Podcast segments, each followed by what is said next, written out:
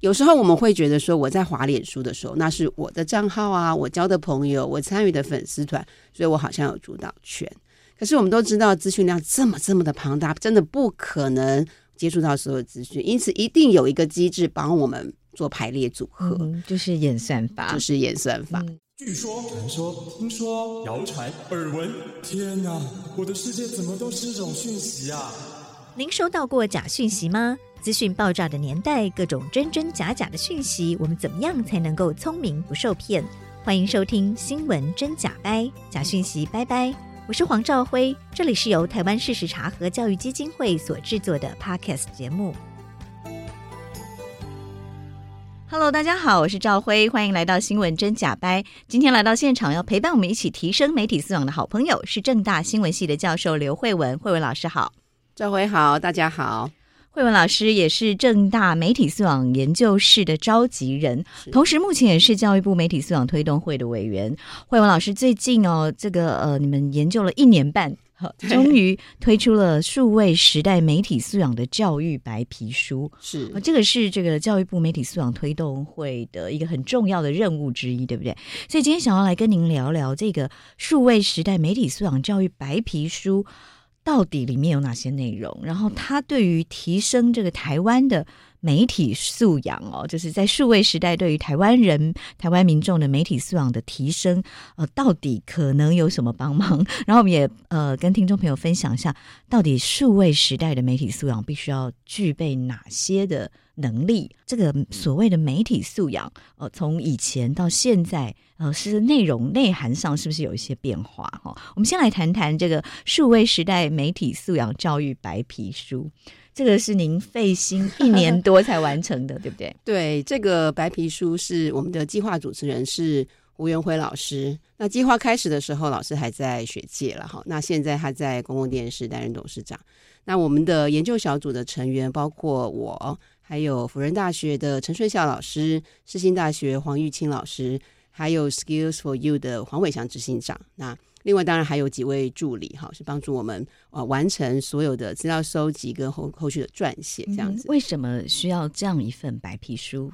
我们其实，在二零零二年的时候，也曾经出版过一本呃这个媒体素养的白皮书，但是已经二十年前了哈。那我们的整体的媒体的环境有很大很大的变化，特别是我们每一位乐听人跟媒体的关系哦，在今天已经非常的不一样。所以我们会认为说，既然这个社会还有传播科技已经如此的接近我们的生活，那我们对于素养的想象当然也要重新整理过，这样子。嗯哼，是。那这个白皮书的功能是什么？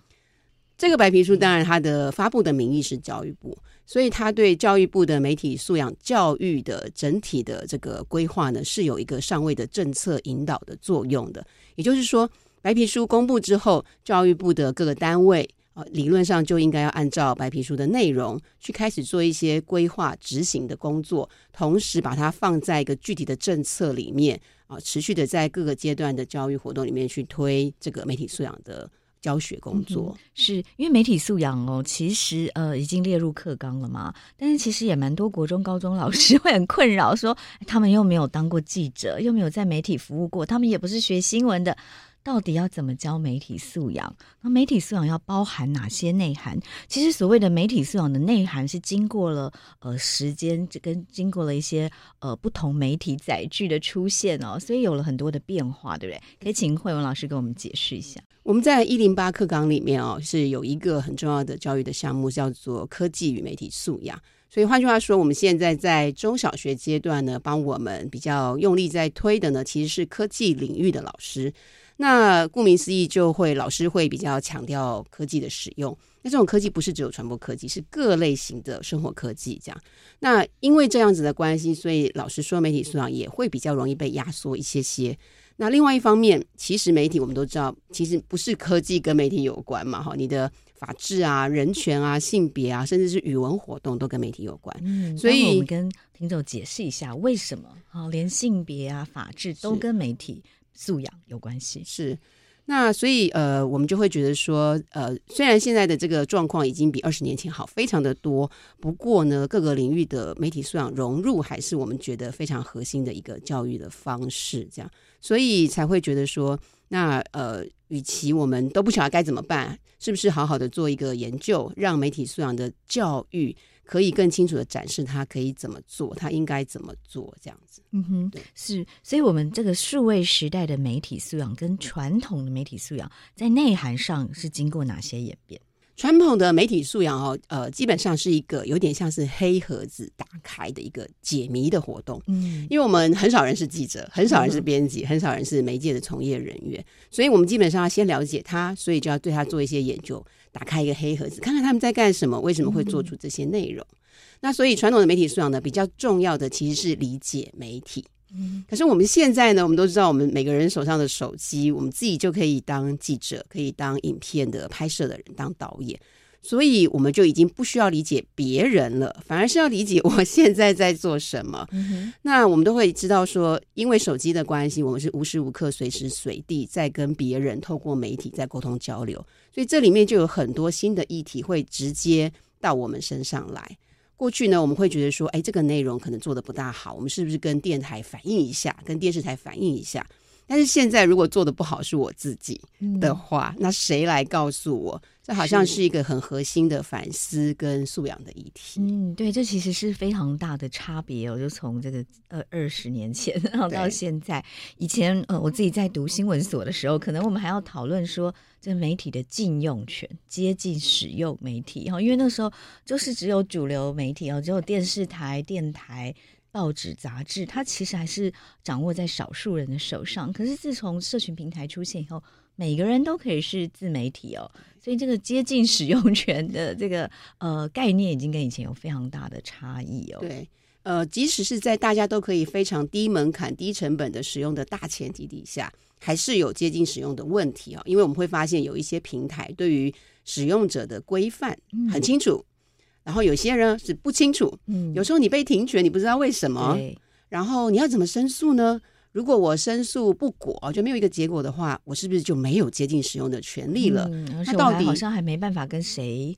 对，到底因为是免费的，对不对？对，到底该跟谁讲？然后怎么样叫做恢复我的权利？嗯，我上传的照片属于我还是属于平台呢？这些大概都是蛮重要的新的课题。我们过去在接近使用的议题上比较不会谈，但今天是每天都在发生。是对，而且这个呃媒体的内容哦，已经变成素人化了，对不对？对对。但是这个时候还有没有公共议题、公共领域的空间？对啊，就是我们常看到说，哎，大家。一起吃饭上菜的时候，手机先吃。对，以前是那个上，以前是吃饭前要洗手，现在是吃饭前要先拍照打卡上传。对，对，那手机先吃的概念就是说，我其实也不是为了储存这张照片了，我是为了跟大家分享我的快乐时光嘛。嗯、那这种呃议题，我们就很清楚知道都是比较私人的活动，所以就是刚才赵慧讲的，那这里还有没有公共的议题要讨论？那从素养的角度，我们还是觉得要啦，因为每一起是我们。这么呃，我们的社会很大嘛，很庞大，社会成员非常的多。如果没有一个空间让我们大家交换意见的话，有些事情我们是做不了决定的。嗯，可是做了决定之后，又对所有的人都有影响的话，那是不是应该要尽可能的让大家都参与到一个议题的讨论？那这是一个很重要的公共性的问题。这样子、嗯、是，但在自媒体当道的时代，这个公共空间要怎么形塑？对。这个 这个议题就是说，呃，当然我们说自媒体它有自己创作的空间哈，所以每一个人可以按照自己的方式设定主题，呃，可是问题就是说，当我们遇到一个议题的决定会影响很多人的时候，它就应该具有公共性。所以一方面，我们当然希望我们的自媒体的从业人员、创作者可以多注意具有公共性的议题，可是另外一方面，呃，我们的公部门也好，我们的重要的呃倡议的私人部门。好像也应该要回回来回过头来关心这个媒体使用的情况。比方说，我知道我们这个节目呢，就是事实查核中心跟教育电台合作。那我们当然也可以说，教育电台有自己的的这个任务。可是查核中心它作为一个很重要的一个呃社会的团体，它倡议一个关于事实的辨别的一个一个能力的时候，它就可以来跟我们的电台，或者透过自媒体的方式，告诉大家这个议题。是核心的，是重要的，是每个人都应该知道的。所以换句话说，倒过来讲呢，就是说，呃，从政府部门的角度来看，教育部也好，教育部辖下的各个媒体，或者是教育部辖下的经营的自媒体，是不是也应该要告诉我们一些公共议题正在讨论中？好，要给大家一个空间。那我们作为乐听人，就比较有机会接触到各种不同的议题，而不是呃，都只是娱乐或者非常私人的资讯，嗯、都是吃播这样，只关心吃了什么，哪里便宜。对对对哦，是，所以其实自媒体跟公共的议题还是要想办法有一些结合，对不对？好，然后再来就从大众媒体一直到这个自媒体哦，内容啊、意义啊，到底还是后设资讯的排列组合，嗯、哦，这这个这也是一些很有趣的讨论。对，我们在看电视或报纸的时候啊，其实是专业从业人员帮我们排好顺序的，头版是什么，二版是什么，先看这条新闻才看那条新闻。或者是戏剧节目是排在八点还是十一点哦，这都排好的。嗯、那我们大部分人都不大能够去动它这样子。嗯嗯、那，就是呃，电视台有它这个排播的逻辑，是对，而且它为了吸引对的观众嘛，因为你总不能把小朋友节目放在晚上十一点，嗯、小朋友都睡觉了这样。那有时候我们会觉得说，我在滑脸书的时候，那是我的账号啊，我交的朋友，我参与的粉丝团，所以我好像有主导权。可是我们都知道，资讯量这么这么的庞大，真的不可能。接触到所有资讯，因此一定有一个机制帮我们。做排列组合，嗯，就是演算法，就是演算法。嗯、对，但是这个演算法非常的不透明，非常的不透明，不但不透明，而且还可以改变，嗯、三不五时的改变，而且还会告诉我们这是为了优化大家的使用体验。但是我们都知道说，在这个历程里面，当然就会有一些，比方说经济的力量啦，哈我有投广告哦，那我是不是应该先被看到？是，好，那还有一些当然是呃，我们不希望，但是确实有发生，比方说政治的力量啊，哦。我在特定的情况下，是不是可以先放我的资讯内容呢？我是不是可以要求，呃，这一群人先看到我的，再看到别人的？嗯、谁看的更多，谁看的更少？嗯，甚至呃，为了要让你更长、更愿意使用这个平台，他就是一直推播你喜欢的内容，那对就会困在同温层里，对不对？就会就会是呃，你你支持的这个言论，你永远都只看到这一面，你看不到。跟你不同意见的人的声音哦，你就会以为全世界都这样想。没错，那这个就是我们觉得所谓的排序还有后设的这样，我们一般人实在太难理解这件事情。那就算我们要有心要理解，也会牵涉到平台是不是要把资讯告诉我们这个透明度的问题。所以感觉上，然后个别的乐听人很难去跟一个社群平台说，你要让我知道你怎么排。那这个时候是不是就要有比较集体的力量？比方说公民团体倡议，那更好，当然就是从政策或国家的角度进来跟平台协商。嗯、那我们当然就要告诉国家或者是政策执行者说，我想看到的是什么。嗯、可是你在你说出我想看到什么之前，你好像要先知道我有什么选项。是那这个是呃数位时代媒体素养的一个蛮核心的议题，嗯、就我们要了解资讯是怎么来到我们面前的。是，是至少要让民众知道说，其实我看到的东西不是这个世界的全部，我是被演算法在操控，我可以看到什么样的世界，对不对？先有这样的意识，然后呃，像您说，让让社会大众知道说，那我应该可以。看到哪些，我应该要看到哪些，来帮助我做正确的判断哦，正确的了解这个世界正在发生什么事情。没错。好，其实我看媒体素养白皮书里面有分三个层次，对不对？对。从对公民的定位的转变、媒介定义的转变，到对素养定调的转向。对对。这慧文老师来跟我们说明一下，好不好？好。呃，我们以前在想公民的时候啊，想的都是社会参与、政治参与哦。然后你如果去投票的话，你就是好公民这样子。那可是我们现在认为说，其实每一天我们都在投票，包括你点一个网站、点一则资讯，你都在告诉后端的演算法，有人在看哦，有人喜欢哦。那甚至你把一个 YouTube 的影片看完，你也都是在投票，而且还加权的投票，跟他说这影片我超喜欢，我才看得完这样子。所以我们现在的公民已经不是在一个点状的发生的状态，要有选举的时候才发生。那同时呢，我们也不只是接受资讯，我们也在创造资讯啊，包括从拍一张照片上传开始，到我刚才讲的点阅这件事情，其实已经告诉演算法哪些节目、哪些内容是有人看的，所以他就从很单向的一个接收者的角度，变成了双向的沟通者这样子。那有些朋友会觉得说，哎，我不是自媒体的工作者，我应该不算是创作者吧？可是从数位足迹的角度来说，你只要打开手机，就是在创造数据了。没错，没错，我们每个人在那个平台的分类上都被贴了几千个标签哦。对，嗯哼，所以这个是一个对公民定位的一个很大的变化了哈。嗯嗯、那从媒介的角度来看呢，以前我们也会觉得说，所谓的大众媒介，也就是它的对象是一般人。那甚至他也不晓得是谁，他大概就是那群人吧。嗯、那我们就来做大家喜欢的一般性的节目，所以我们的新闻会报道最重要的事情，我们的戏剧会找那种最普遍的人可以接受的内容。那可是现在的媒介其实是很分众的哦，哈、嗯，就是如果家里有那个小学生或国中生的听众朋友，也可以问问看。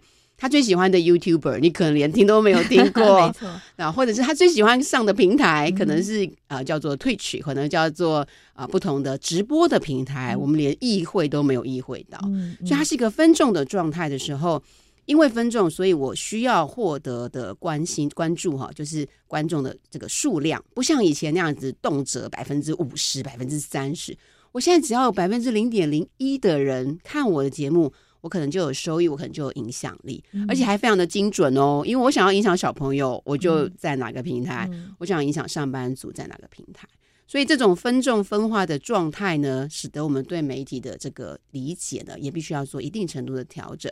否则的话，我们会以为大家都跟我看一样东西，嗯、然后我们也会忽略掉有一些非常小的平台，其实并不是完全可以放任它不管的，嗯、因为它。有可能设定它的呃主要的阅听对象是非常容易受到影响的特定的族群，比方说耳少这样子。嗯、是对，其实小众并不小哦，尤其透过了精准的投放内容之后，没错。对，那在素养的部分，就是当我们公民的身份改变了，媒介的定义改变，那当然我们需要的这个武器哈，思辨的武器也就会跟着需要改变嘛。那所以才会说。呃，我们知道有些事情变化了，那我是不是重新定调素养的内涵？那以前我们当然从早期的媒体素养就很呃，就是倡议这个批判的这个部分。嗯、那有些中学老师可能是认为它叫做这个批判性的思考啊，或者是思辨的精神，这样、嗯、这个都一直保留到现在。嗯嗯、可是我们想要再强化一个部分，就是行动。跟创造改变的机会，嗯、就除了具备批判思考能力，还要有行动。对对，就是如果你对一件事情感到不满意，或者是有意见，或者是想要弄清楚，嗯、那就用具体的行动啊，不管是创作新的内容，还是对于这个原本内容的创作者提出一个说明的要求，或者是我们刚才讲的，就是平台它应该要透明一点。那我是不是应该去呃告诉相关的政策的制定者或者执行者说，他可不可以再给我多一些报告？他可不可以提供报告的时间再缩短一点，从一年变成半年？好，让我可以掌握他的这个快速的变化。这样子、嗯、是您提到批判思考的能力哦，不过它非常的抽象，对所以要怎么培养批判思考的能力？嗯，我们在数位时代啊，我们觉得呃，从不同阶段的呃教学接收者哈，从所谓的 K 到十二啊，呃，都有不同的事情要做哈，嗯、就是。当我们的这个小朋友的这个思考的能力比较扁平一点哈，所以思考的工具比较少一点的时候，我们希望他们做的事情就是做一些很简单的比较，就同一个资讯，它从不同地方来的时候有没有长相不一样，而这个是可以做得到的。嗯、那再大一点点，比比如说，可不可以举个例子？哦，比方说，呃，我们有看过小学老师的教案哦，他们是去拿这个一件，比方说跟小学生有关系的事情，例如说，哦，疫情期间。要不要来上学？好，那他可能就是呃听到老师讲了，所以他就回家去。那可是从电视上看到的，可能跟你讲说，呃，有些人会说太早宣布了，太晚宣布了。好，那可能报纸上讲的是说，你如果不上学了，那你要记得去借平板回家哦，因为老师要上网上课。嗯、那同样是停课这件事情，不同来源就在重重视不同的内容。那小朋友可以去看说，如果我只看一个，我会遗失掉哪些东西？嗯、我会错过哪些资讯？是这样从中间去了解说，所以我不能只有一个来源，我至少要看两个或三个，我对这件事情的理解会比较完整一点。那这个都还不会牵涉到他到底能不能呃，就是深度的思考，只要把资料拿来一比对，就可以看得出差别的。这是我们希望在小学阶段去推广的一个所谓的禁用。的一个呃方式，这样子，对。那到了中学的阶段，当然他们的思考工具变比较多了，所以就会开始思考说，为什么这个人要强调这件事？嗯为什么这个媒体只说这件事？是不是跟 媒体老板有关吗？嗯是跟他的经营者有关吗？嗯跟他发布资讯的时间有关吗？好，那这个时候当然他就会需要一些关于媒介的这个节奏，哈，就是到底什么时候发布资讯？如果你是报纸，你一天只能发一则，你要说什么？如果你是网络，你每一分钟都可以上，你要说什么？好，那他们可以加一点这些比较呃后后设的资讯，这样子。那再大一点点，当你的手上有工具的时候，你当然就可以跟这些内容对话了。我觉得你们说的都很好，可是你们说的不好听，我不想听。那什么方式会让大家更想听？啊、呃，我会饶舌，我会打，我会打鼓，我会用戏剧的作品的方式拍摄的话。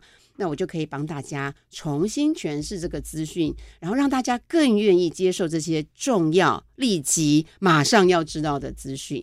那这个部分就是我们讲的要创作嘛，要行动。所以不同阶段的孩子，依照他们的这个手上的资源也好，他的这个概念的工具也好，事实上是可以区分出很多种不同的做法的。嗯，慧文老师的举例非常生动哦，所以我们就非常清楚，从这个幼稚园学龄前一直到。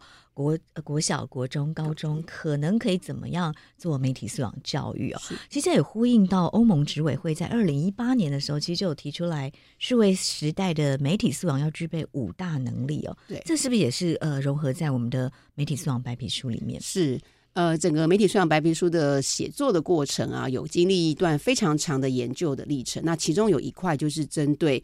既有的现在全球在推点媒体素养工作，它在概念上的特征，跟大家在工作实际执行的时候的一些特色，这样。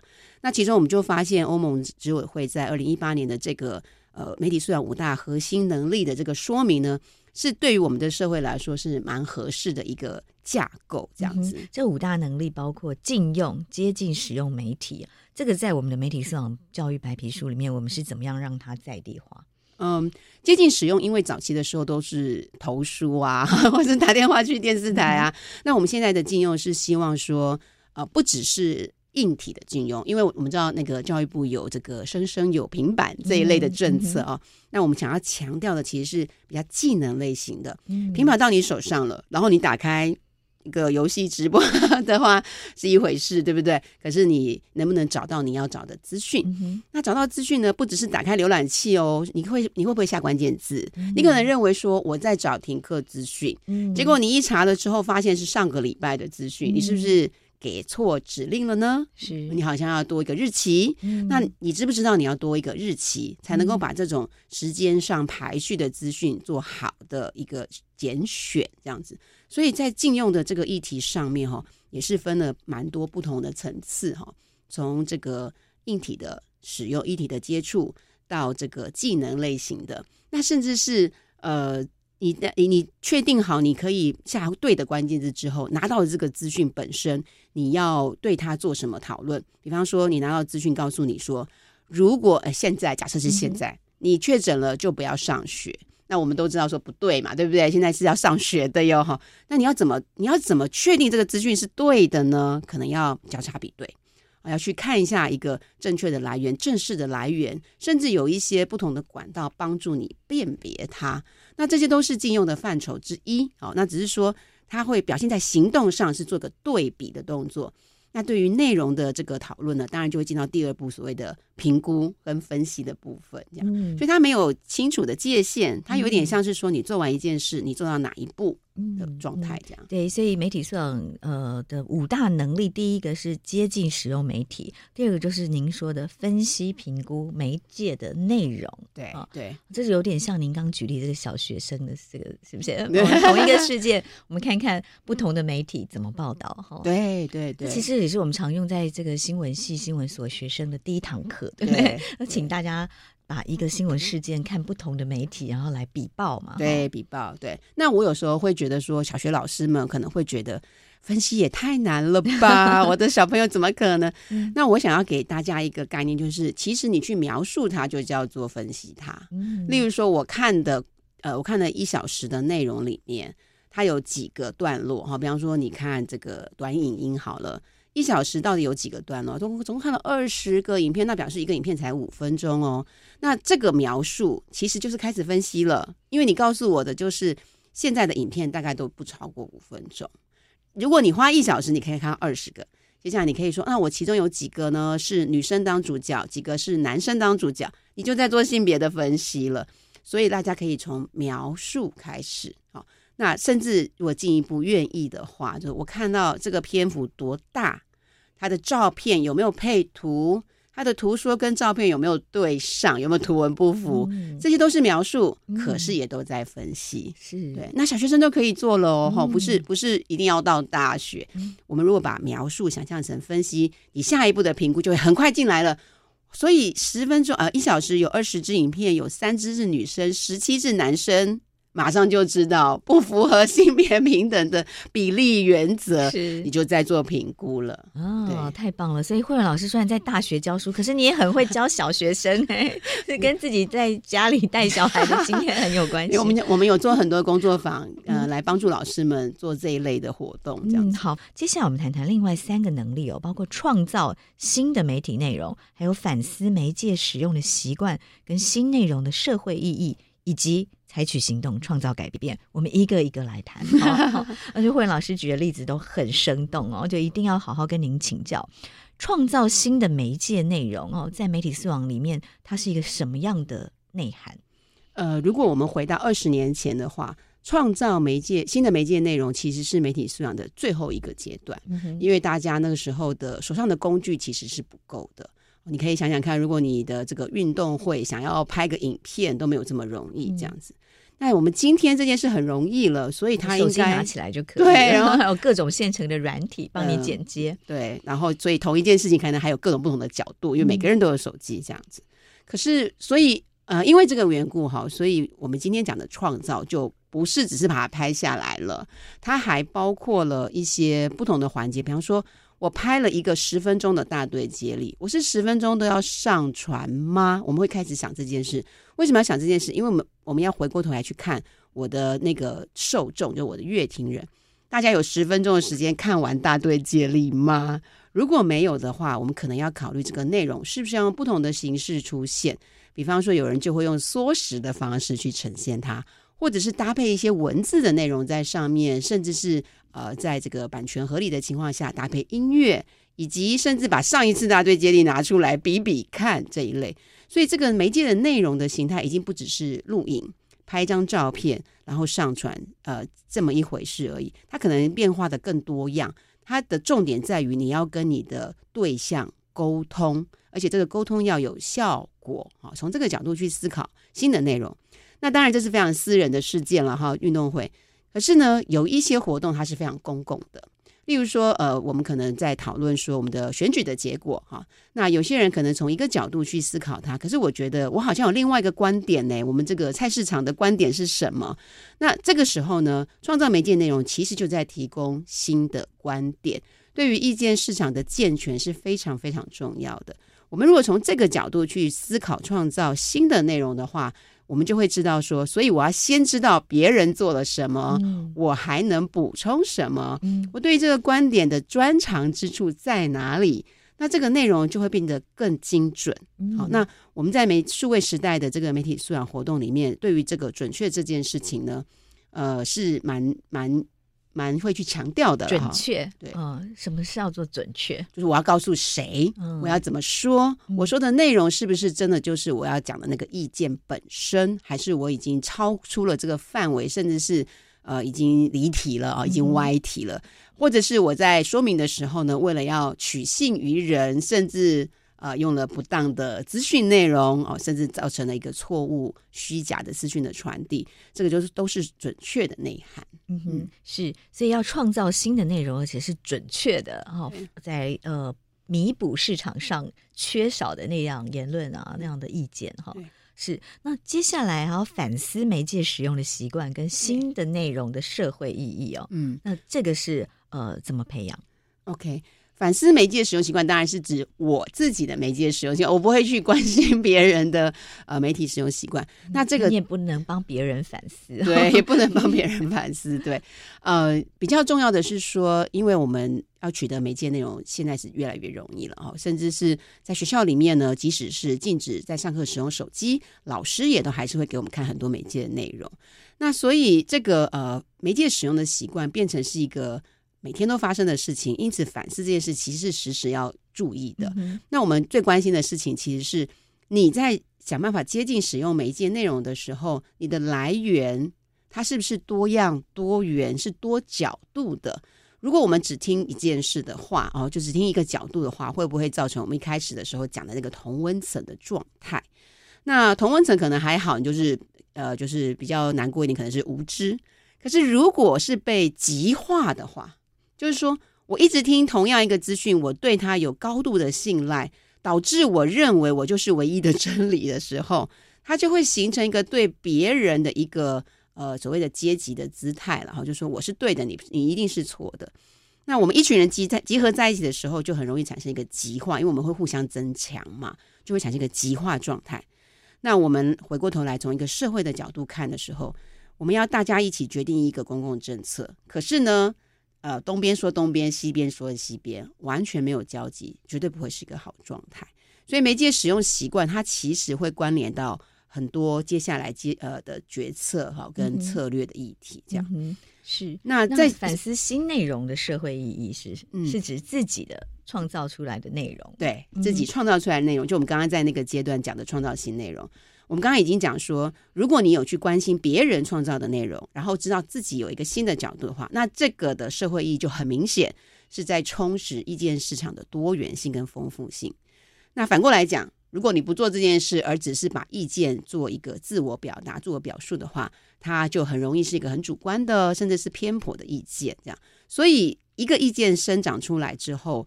呃，我们还蛮强调说，你去看一下社会上其他关于这个主题的人是怎么讨论的，因为他其实同时也可以检视我的这个观点有没有盲点。好、哦，也许别人说的时候跟我意见一样，可他说的理路啊、哦，那提出来的意见跟这个证据是跟我不一样的时候，他其实就是在告诉我说，我还没准备好。那所以，一个内容的社会意义是，呃，在他刚开始制作的时候就应该要先被考虑进去的。那这个在课程的安排上，老师可以怎么做？嗯，我也来分享几个我看过的 老师的教案哈、哦。嗯、呃，有一个小学老师，他的教案是做这个班级的报纸，好，这我们最常做的就是公民新闻报道、嗯、那小朋友也可以做。那这个老师呢，带入了一些比较社会科的概念哈。他让小朋友说：“你要决定题目之前，不要都是只有我们班决定，可不可以问问看全年级的老师跟同学有没有什么想法呢？”所以他们就先做了调查。哇，这个很重要啊！嗯、这是我们在社会科学研究里面最初最初的那一步嘛。什么议题是重要的？他们就发了问卷，然后请同学把自己关心的议题写下来，然后做了统计，把前几名的问题呢就拿出来。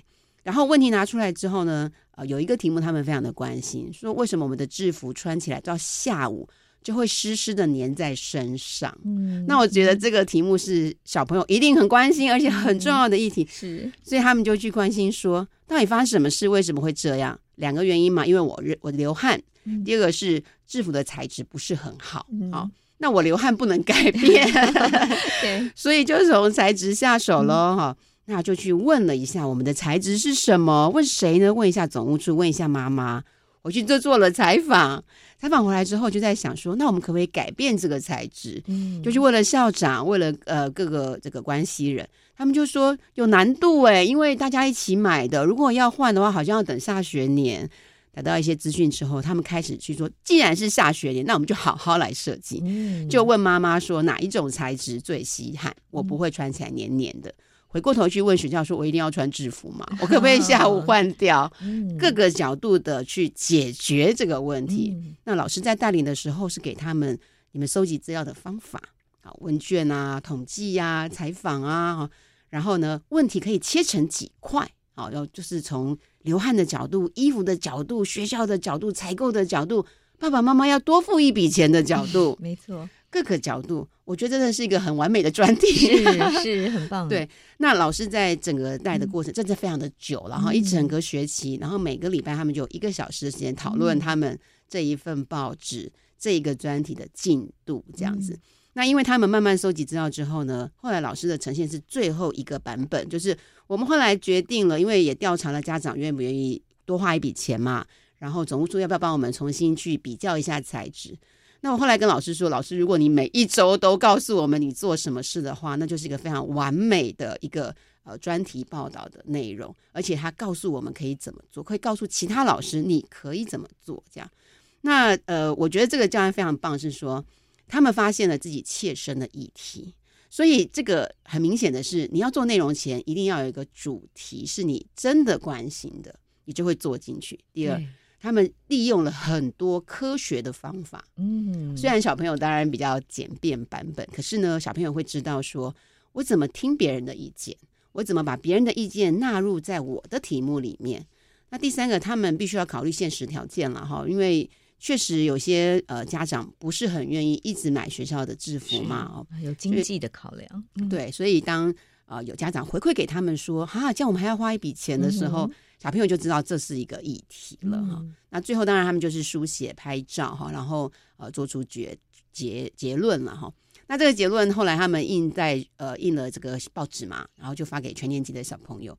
那全年级的小朋友也有意见反馈哦，嗯、就跟他们说，所以我们下学期要换制服了吗？好，就是 大家会反馈，他们就发现他们少做了一件事，嗯、就是。我们要讲，等一下要讲的行动，嗯、我们要怎么 push 这件事情发生？哦、就除了报道之外，了解议题、发现问题、怎么解决问题？哈，对对，因为小朋友很关心，说是不是真的要换？嗯、如果真的要换的话，我们要不要设计我们的 新的这个运动服？这样子，所以到下一阶段，小朋友就发现他要拿着报道去跟校长说，我们小朋友是希望这样子，嗯、去跟总务主任说，然后去跟家长说。我们小朋友希望这个样子，那我们就会看到媒体在这里面的角色，除了是汇聚众人的意见之外，它还可以作为一个好的说帖，甚至有时候是证据，是来催化后面的行动。嗯，是是是，这其实也跟我们这几年一直在推动的这个建设性新闻很有关系，对不对？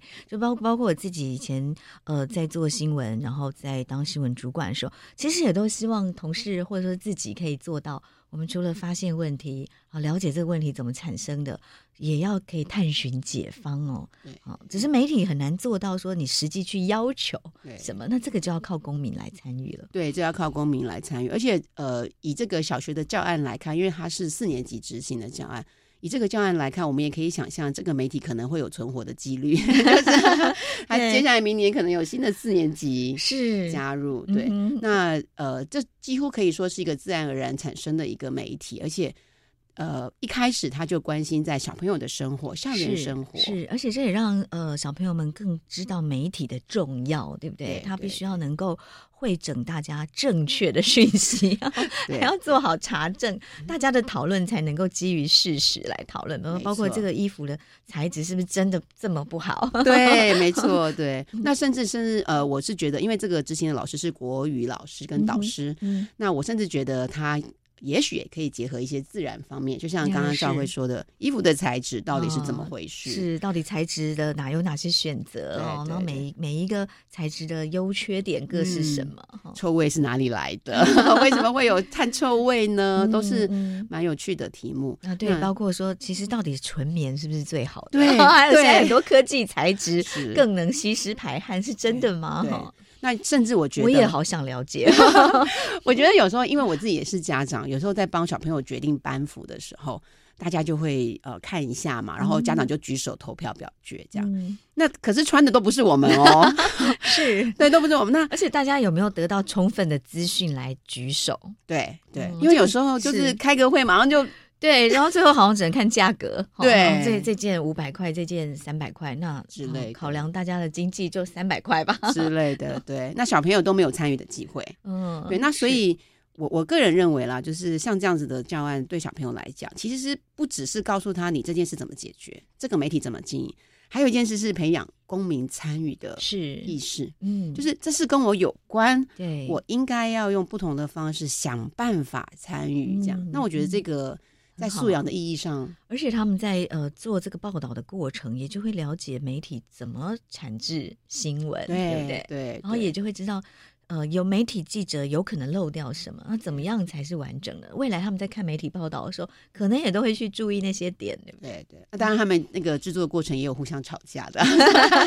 对，所以呃，那老师在跟我们分享的时候就说，呃，吵架就会比方说投票，他们就会开始注意到投票是不是民主制度的对 好的决策方案这样子。那当然，呃，我觉得很有趣，因为这个。作为一个一个学期融入在不同科目里面的这个活动，媒体素养的教案，这个教案其实参入了非常复杂的呃媒体素养的议题在里面。嗯，真的就很多元的能力都透过这样子一个教案来培养哦。对对，好。这这非常生动哦，谢谢慧文老师。所以这也呼应到您刚我们在谈这个数位时代媒体素养五大能力的第五点，要采取行动创造改变。这个是传统的媒体素养教育比较没有想到的，对不对？因为就是一直就是教育教育教育，好像你只要有了这些观念就好了。嗯、可是从观念落实到行动，其实还有蛮长一段距离。是的，因为我们过去就会觉得说啊，你你要学习什么东西，那老师来告诉你，这个我们叫做银行储存式的一个知识的概念，就是 你把它存进去，你就有一天你就会用上。可是到底是哪一天，要怎么用？对，然后他就说存越多越好这样子。但是呃，二十年来我们就发现说，当它变成一个知识储存的逻辑的时候。它大概不会有太大用处，是，而且这个知识储存听起来很很好了，但其实就是就是有点像是填鸭式 教育，对不对？对，就考完试就可以还给老师，嗯、好像我们学知识的目的是为了考试考好的，对对，然后老师就变得很富有的大富翁，嗯、但是其实素养其实不应该是这个样子。嗯、那我想这也是为什么呃，这个改变啦、行动未必是非常核心的一个能力哈，嗯、因为如果他没有到他该去的地方。你做很多的呃这个知识类型的活动呢，都不大会对这个社会的整体的进步有所有实际的改变。对，哦、对，是是。对，您刚提到一个很重要的概念哦，就是素养哦，是是不是这样？那素养是什么样？好，包括这几年大家都开始谈素养，对，素养到底是什么？呃，我有听过一些中学老师认为说，素养是不是就是思辨式的学习，或者是批判式的思考这样子？我都同意啊，但我觉得素养很关心的一件事，在日常生活里面，所以我们不大是因为某件事发生我才有素养，或我才没素养，有点像是说我有一个基础的能力，这个能力是关于我的行动会造成什么影响，我怎么确定这个影响，我要不要这个影响的这一些判断，这些判断都在瞬间。但是他在日常生活里面是一直跑出来的瞬间，嗯、所以他甚至包括现在黄灯了，我要不要冲过红绿灯路口？嗯、要不要冲过去？是那个都是一个判断的瞬间，它会影响不止我自己这样。嗯、所以就是说，素养除了知识常识之外，还要加上判断，对，还有甚至要加上行动。行动，对对，因为你判断完了之后，很很迅速的就会产生一个马上的决策嘛，我要冲过去还是我哎？站好好的站好。那呃，在媒体的这个素养的活动上面，我们现在拿了手机哦，你把它打开来，就是荧幕解锁之后呢，你就有很多 app 可以选。对，是不是也是一个瞬间？到底要先工作，打开你的信箱，还是先打开社群？对对对，那。我们都知道，他会接下来会立刻影响你接下来的五到十分钟的行、嗯、有时候可能更久。可能更久开一个信，开一个 line 就糟糕了。对，之类的。我到底要先开新闻来看，还是先 对、嗯、新闻的 app 到底要先开哪一个？对，我要我要看这一个，我相信这一个，还相信那一个。嗯、当我对这件事一无所知的时候，我开哪一个？我已经看了两天同样的新闻，我还想知道深入内容的时候，我要看哪一个？嗯、是是。这都一直在做决定，嗯、一直都在影响着你对这件事情的态度，或者是认知，甚至最后的这个最后的知觉，这样子。嗯、所以我觉得素养比较像是日常生活里面，呃，你你不断要做出决策的时候，你可以拿出来帮你决策的那些小小的呃到处搜集来的能力。嗯，对，那有时候不同的事情需要不同的能力。可是如果你平常不收集的话，那个瞬间出现，你是没有办法突然拿出东西来应对它的。嗯，就是知识的累积之外，经过一些反思，哦，它就变成内化到我们的思考里面，然后可以。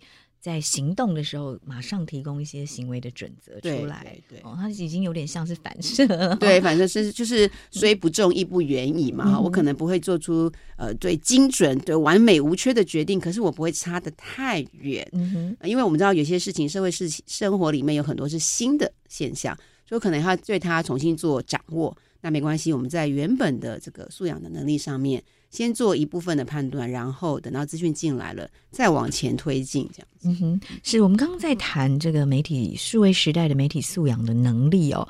因为欧盟的这个其实二零一八年出来的，对那我们的媒体素养教育的白皮书是这一年半哦累积哦，让大家的智慧的结晶哦。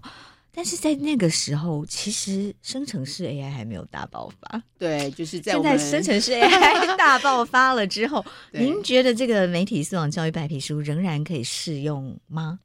呃，如果是要在新增什么，或者是在怎么样的概念里面把它扩充？如果是字面上的话呢，AI 这两个字是有进去的哟。嗯、对，很后面我们呃三月三十号发布的嘛，哈，但是一直改到一月份，我们都还在做最后的修改，嗯、所以。大概有提到了哈，但没有办法很深入这样。那我们的态度是这样，就是说，我们都知道科技一定会不断不断的变化创新，嗯，而且现在是日新月异，呃、真正的日新月异的时代来了。对，所以呃，不大可能有一本白皮书可以往后写十 年，把科技都写进去。对，即使 ChatGPT 在三点五的时候，他会跟你说，我的资料量只到二零二一年。嗯、对，没错，你不能，他不能回答二零二二年之后的。对对，所以我们的态度比较是科技这个事情。在媒体素养教育上，它的位置是什么？我们比较从这个角度去思考这件事情。因为我们作为一个政策，老实说，呃，政策不大可能突然变动了哈，大家都要经过一段时间执行。假设以教育政策来讲，我们现在看到课纲，那就是五年一小修，十年一大修，所以至少五年哦。那 所以我们要思考的比较像是说，呃，我们知道有一个很本质性的变化，就我们刚才讲的公民的状态、媒体的状态、素养的状态。可是我们也知道，这个本质性的变化里面呢，科技占有的位置越来越重要，嗯、越来越鲜明，好，越来越直接，所以我们就不得不去思考说，在我们透过白皮书要完成后续的工动作，也就是说教学现场所需要的一些指引的时候，是要至少要能够用五到十年，对不对？对对，科技就要很很全面的被考虑。嗯，但是因为这个主题还是在媒体上面。所以我们思考的一定优先是媒体科技，也就是科技可以拿来作为中介的桥梁的时候，它就是我们讲的媒体科技。嗯，我们是这样子思考它的哈。所以呃，甚至包括我们现在也知道说，即使是生成式的 AI，我们都在考虑伦理的议题啊，一样在考虑素养的议题啊。我怎么样跟在使用的时候，跟别人保持一个合理的关系，我可不可以拿 ChatGPT 的作业去教呢？嗯、这样有没有欺骗老师呢？是，如果考虑这个，他就会回到素养的议题。那当然这个议这个例子是工具的。那若做媒介的话，它可不可以生成关于呃特定事件的新闻报道或戏剧作品，或者是什么样的创作呢？那它的版权归属是谁呢？好，以及啊、呃，它可不可以被呃这个优化到一个完全脱离人的控制的地步呢？如果这件事发生的时候，优化还是劣化？对，因为有有有人讲说，我们为了跟那个呃 Chat GPT 为了下咒语，我们就要学他会听什么，就感觉好像 AI 在训练人，训练你很会讲咒语。对，但这个这个一定会改变，因为 AI 最厉害的就是它，它会因应人跟它的互动，它不断的自我。在会在优化哦，在学习这样。对，那我们人是，所以我们会越来越不需要下复杂的咒语，就可以跟他沟通。对对，那就不要变成劣化，就是因为你不用讲的很复杂，结果变成劣化就不会沟通的话，嗯嗯、就会很麻烦。对，所以呃，这个里面我们讨论的大概就是这些议题，就是说人还是我们关心的嘛。你要怎么面对它？你的能力是什么？这样子。嗯、所以，在这个数位时代媒体素养教育白皮书里面讲到的人工智慧，大概是一个什么样的面向？它是包括在很大范围的数位科技或者是传播科技里面。好，所以我们也有提到社群媒体，也提到了一部分的串流，好，就是串流的平台以及人工智慧。嗯、那呃，当然受限于时间的关系，不大可能去深入的。呃，看它今天的变化，所以它是包含在很大块的东西里面去讨论这些东西在人跟媒介的活动里面，他扮演的角色可以是什么？我们可以怎么面对他？嗯哼，是。最后，其实还有一个非常重要的哦，就是我们跟平台之间的关系哦，因为我们现在到底可以看到哪些内容已经被平台主宰一切了，对不对？对。那这个我们要怎么强化我们的数位资本？OK。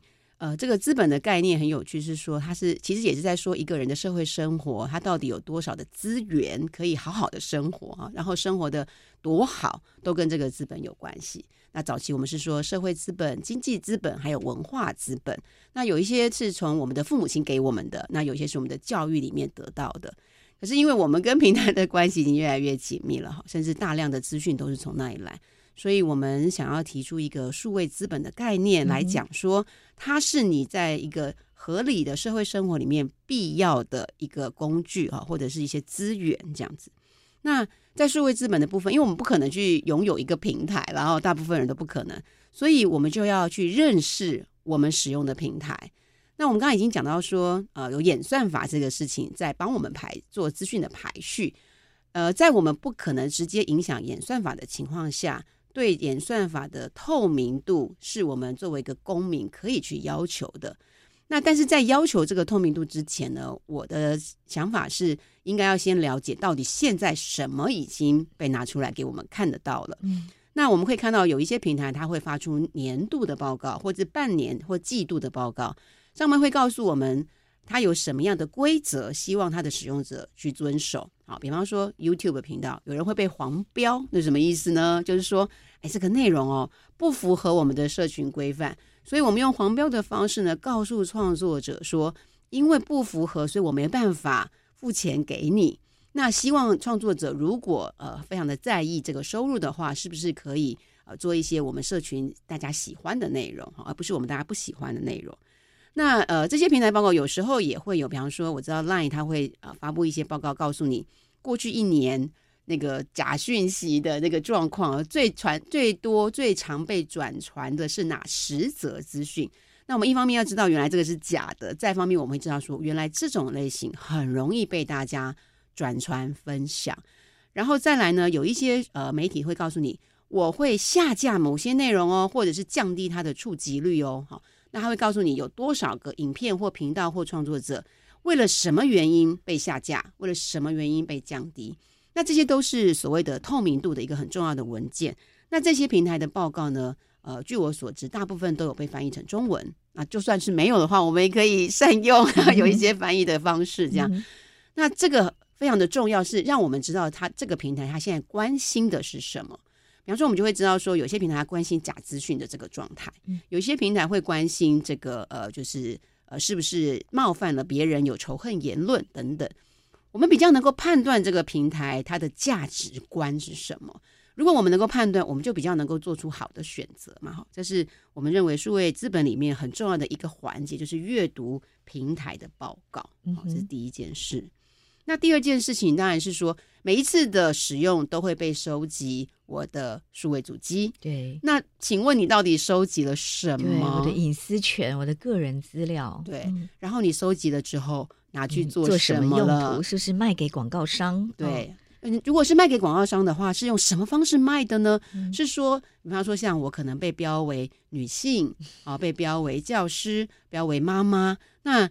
你是卖我的什么身份？为什么我会看到这样子的广告的内容呢？也就是它的这个搜集跟流向，如果我们可以稍微的理解的话，我觉得也有助于我们跟这个平台形成一个比较我们会觉得舒服的关系哈。嗯、那第三个就是有的时候呢，可以透过一些方法来管理我们自己的数位足迹啊，比方说，如果你去一个新的平台要注册，它给你的选项是。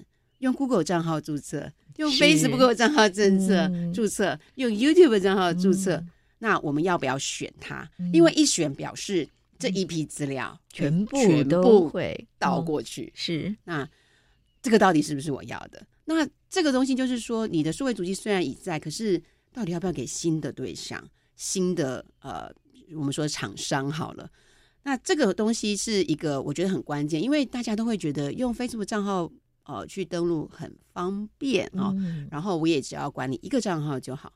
可是如果是一个很新的服务的话，我们恐怕大家都要理解它到底、嗯、呃，我我把我把我的资讯倒过去之后，会发生什么事情？对，因为我们实在暴露了太多个人资讯，然后包括你今天吃了什么，对 你的小孩在哪里，读哪个学校，其实常常很多资料都在脸书上。对，没错，所以。呃，就数位资本来说，其实就是从自己这一端就是数位主机管理，然后跟平台的这个呃沟通的部分呢，就可以掌握。去了解一下他到底收了什么东西，东西去了哪里，最后知道他的价值观是什么，他关心什么，他不喜欢什么，我们才能够知道我跟他是不是同一伙的人，同一国的人。嗯、那也许可以帮助我们做出一些选择。是，不过您提到选择哦，最近正好也跟一些大学生在聊演讲的时候，问他们都用哪些社群平台，最后大家说没得选择。嗯，对不对？因为同学朋友可能都在脸书，都在 Instagram。即使他们对于这个演算法非常的不满意，即使他们对于广告诈骗广告或者是不是诈骗的一堆广告不满意，但是没得选择。